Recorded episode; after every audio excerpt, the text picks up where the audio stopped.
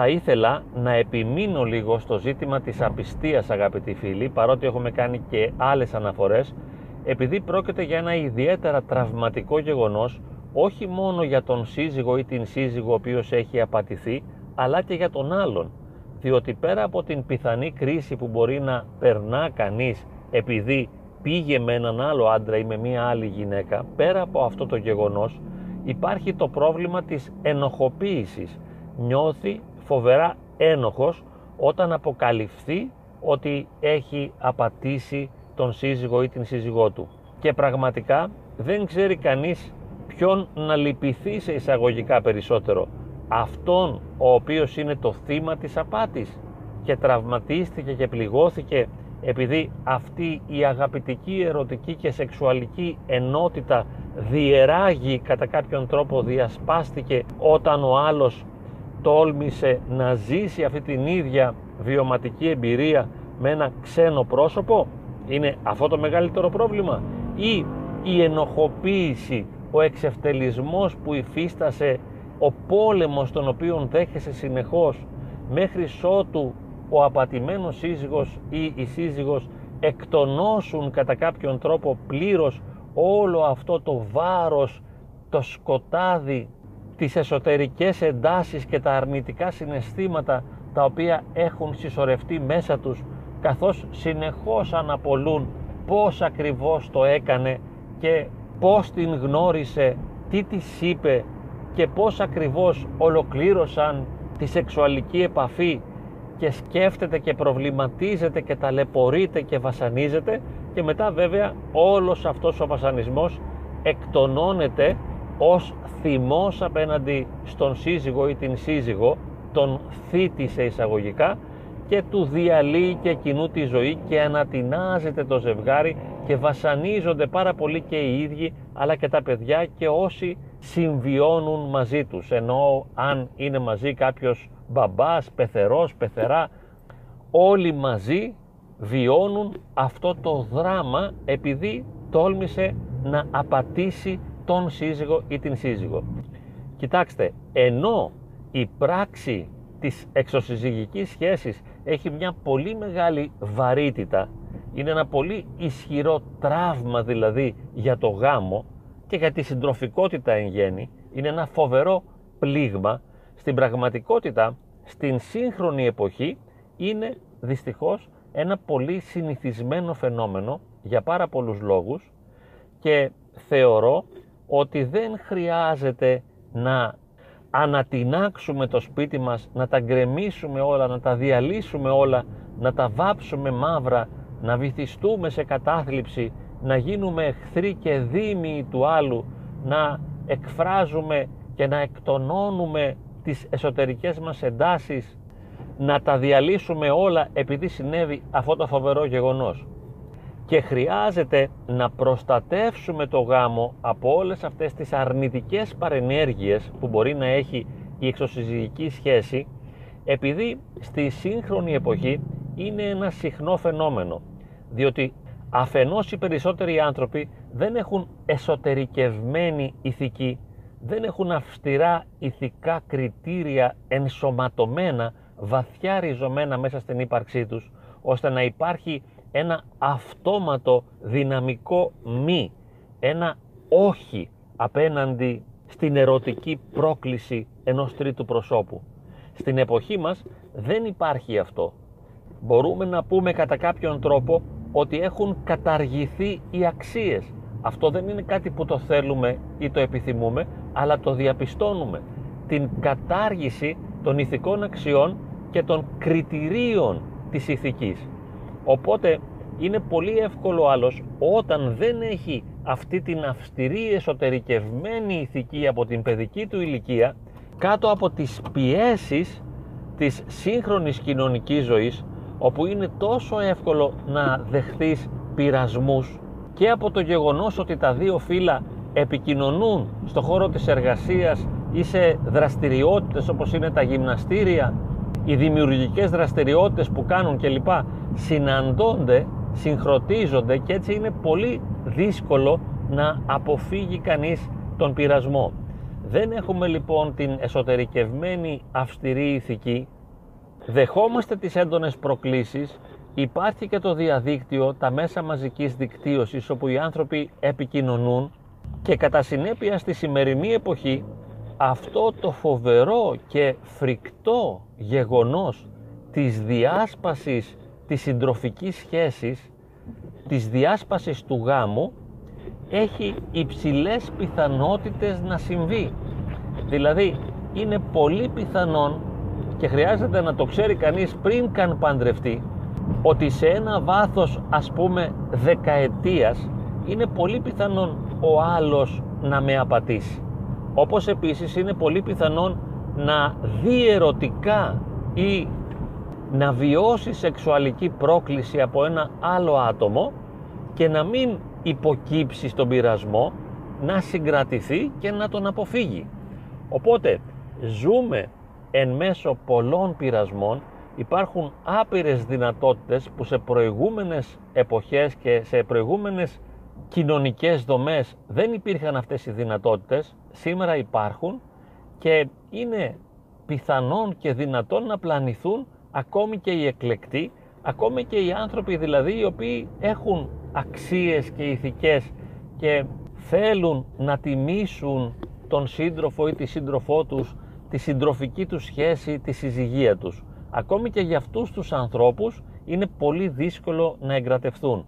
Θα χρειαστεί να γίνεται ένας συνεχής αγώνας, να είναι κανείς σε μια συνεχή εγρήγορση ώστε να προστατεύεται από τα βέλη των επαναλαμβανόμενων συνεχών πειρασμών. Οι πειρασμοί θα είναι συνεχείς. Και βέβαια πρέπει να υπάρχει μια ποιότητα στην συντροφική σχέση ώστε να μπορέσει κάποιος με βάση αυτή την ποιότητα να αμυνθεί από τις προκλήσεις. Εάν η σχέση δεν έχει ποιότητα, εάν είναι μια προβληματική δύσκολη σχέση, τότε είναι πολύ δύσκολο να πει κανείς το όχι στον πειρασμό και να αποφύγει την πρόκληση. Διότι αναζητά παρηγορία. Εάν είναι απογοητευμένος, όχι από ένα γεγονός ή από μια συμπεριφορά, αλλά εάν ζει σε μια σχέση που δεν έχει ποιότητα και ζει την ερημία και την μοναξιά μέσα στη σχέση, όταν αισθάνεται τον άλλον ως μεγάλο εχθρό, ως βασανιστή του, τότε δεν θα μπορέσει να αμυνθεί και θα αναζητήσει την παρηγορία κάπου αλλού. Όμως όταν η σχέση είναι ποιοτική, χρειάζεται κανείς να αθλείται συνεχώς, να ζει σε ένα επίπεδο υψηλής αμυντικής εγρήγορσης, ώστε να προστατεύεται από όλους αυτούς τους πειρασμούς τους οποίους μας προσφέρει η σύγχρονη κοινωνική πραγματικότητα. Θα ήθελα όμως να εστιάσω αφενός στον τρόπο με τον οποίο μπορούμε να αντιμετωπίσουμε το γεγονός ότι ο άλλος μας απάτησε, όπως επίσης πώς να αντιμετωπίσουμε το γεγονός ότι εμείς οι ίδιοι συνειδητοποιούμε ότι είμαστε ερωτευμένοι με ένα τρίτο πρόσωπο ή ακόμη και έχουμε ολοκληρώσει μαζί τους σεξουαλικά. Ας ξεκινήσουμε από το δεύτερο. Εάν είμαστε ερωτευμένοι, δεν χρειάζεται να θεωρήσουμε ότι όλα τέλειωσαν με το γάμο μας και ότι ήρθε η ώρα να χωρίσουμε εφόσον τώρα πια ερωτευθήκαμε μια άλλη γυναίκα, το μυαλό μας έχει αρπαγεί από έναν άλλο άντρα. Θα χρειαστεί να το αντιμετωπίσουμε αυτό και να το ερημινεύσουμε ως ένα απόλυτα φυσιολογικό γεγονός. Ένιωσα ερωτισμό για έναν άλλο άνθρωπο. Αυτό σημαίνει ότι είναι η ώρα, είναι η στιγμή για να αμυνθώ, για να δουλέψω, ώστε να αντιμετωπίσω τον πειρασμό αυτό και να μην υποκύψω. Αυτή είναι η δουλειά μου. Εφόσον στο γάμο μου ή στη συντροφική σχέση που έχω υπάρχει θεμελιώδης ποιότητα, τότε αμήνομαι απέναντι στο ερωτικό βίωμα το οποίο με κατακλίζει. Δεν σημαίνει ότι επειδή ένιωσα ερωτισμό για έναν άλλον τώρα πρέπει να χωρίσω. Ούτε το γεγονός ότι ολοκλήρωσα σεξουαλικά με έναν άλλο άνθρωπο δεν σημαίνει ότι πρέπει να χωρίσω. Και φυσικά δεν το λέω αυτό στον σύντροφο ή στον σύζυγό μου. Δεν μπορώ να του πω, ξέρεις κάτι, σε απάτησα ή πήγαμε μια άλλη γυναίκα, πήγαμε έναν άλλο άντρα. Δεν τα λέμε αυτά τα πράγματα. Εάν θέλουμε μπορούμε να τα πούμε σε ένα φίλο, σε έναν ειδικό ή σε ένα πνευματικό. Αλλά ο σύζυγος ή η σύζυγος δεν είναι τα κατάλληλα πρόσωπα για να ακούσουν κάτι τέτοιο. Εάν είμαστε σωστοί και αν θέλουμε να είμαστε σωστοί απέναντί τους, δεν το επαναλαμβάνουμε. Επιστρέφουμε και γινόμαστε κατά το μέτρο του δυνατού η χαρά του άλλου. Έτσι λοιπόν αν θέλουμε να είμαστε σωστοί, κύριοι, αξιοπρεπείς, ηθικοί, δεν πάμε να το πούμε για να είμαστε αυθεντικοί και αληθινοί, δεν χωράει εδώ αυθεντικότητα και αλήθεια, κρατάμε το μυστικό, το συζητάμε με ένα άτομο πολύ έμπιστο, εάν νιώθουμε την ανάγκη και βοηθάμε τον σύζυγο ή την σύζυγο να βιώσει χαρά δίπλα μας. Γινόμαστε η χαρά του άλλου. Εάν τώρα μάθουμε ότι ο σύζυγος ή η σύζυγος μας απάτησε, παρά το γεγονός ότι αυτό μπορεί να είναι ένα πολύ ισχυρό τραύμα για εμάς, πάλι θα χρειαστεί να επιστρατεύσουμε όλες μας τις δυνατότητες ώστε να μπορέσουμε να διαχειριστούμε με τον καλύτερο τρόπο αυτό το οποίο μάθαμε.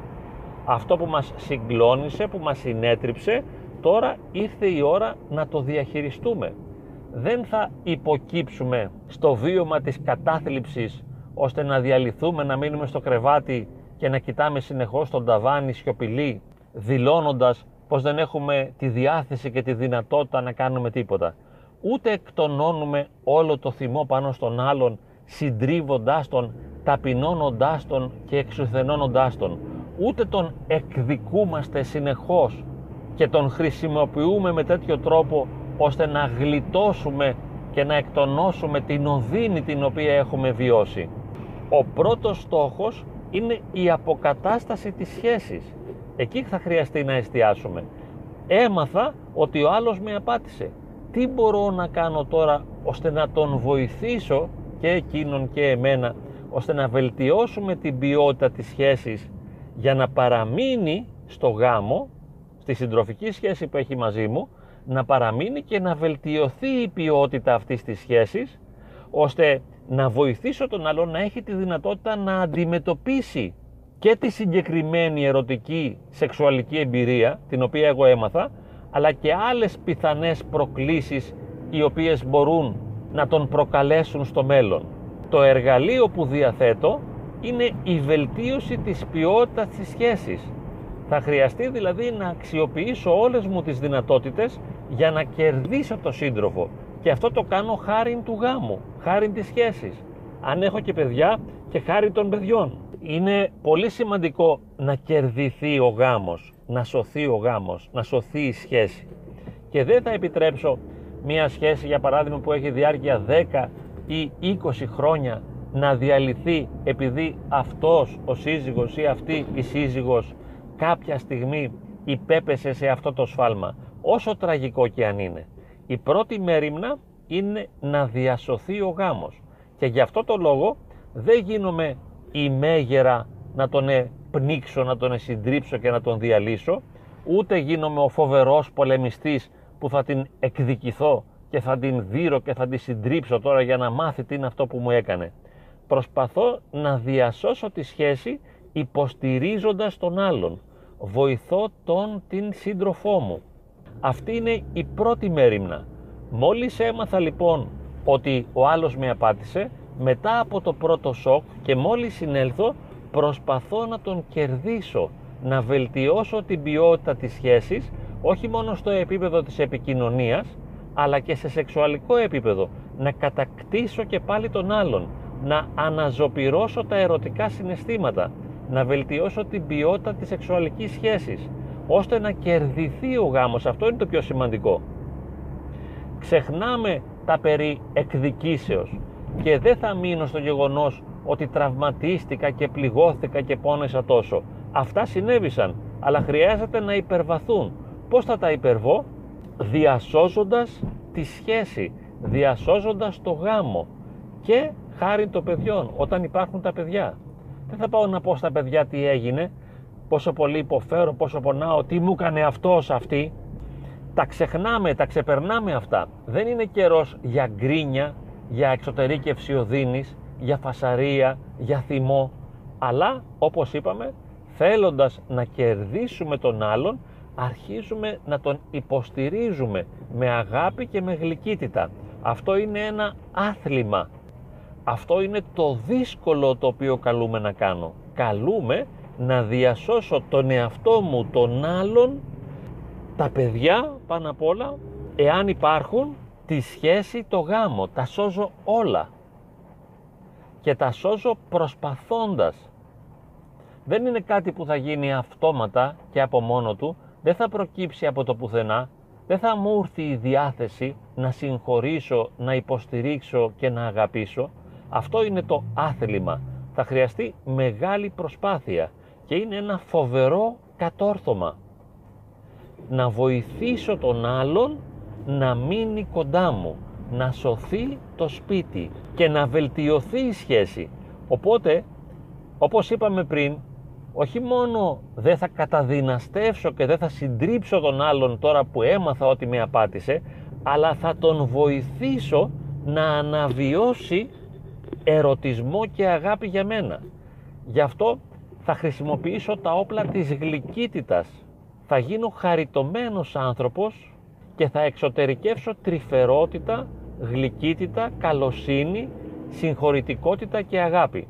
Είναι κάτι που μπορεί να γίνει αρκεί να είμαστε έτοιμοι να κάνουμε αυτή την άθληση σαν πρωταθλητισμός κάτι. Είναι η ώρα του μεγάλου αγώνα.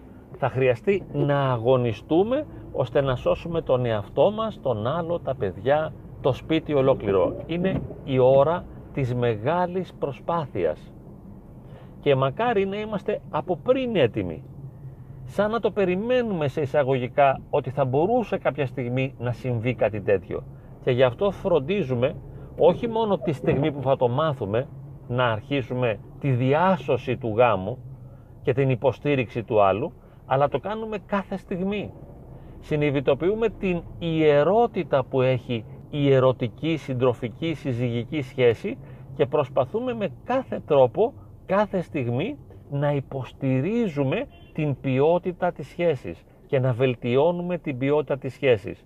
Είναι και αυτό ένα άθλημα. Χρειάζεται μια συνεχής προσπάθεια.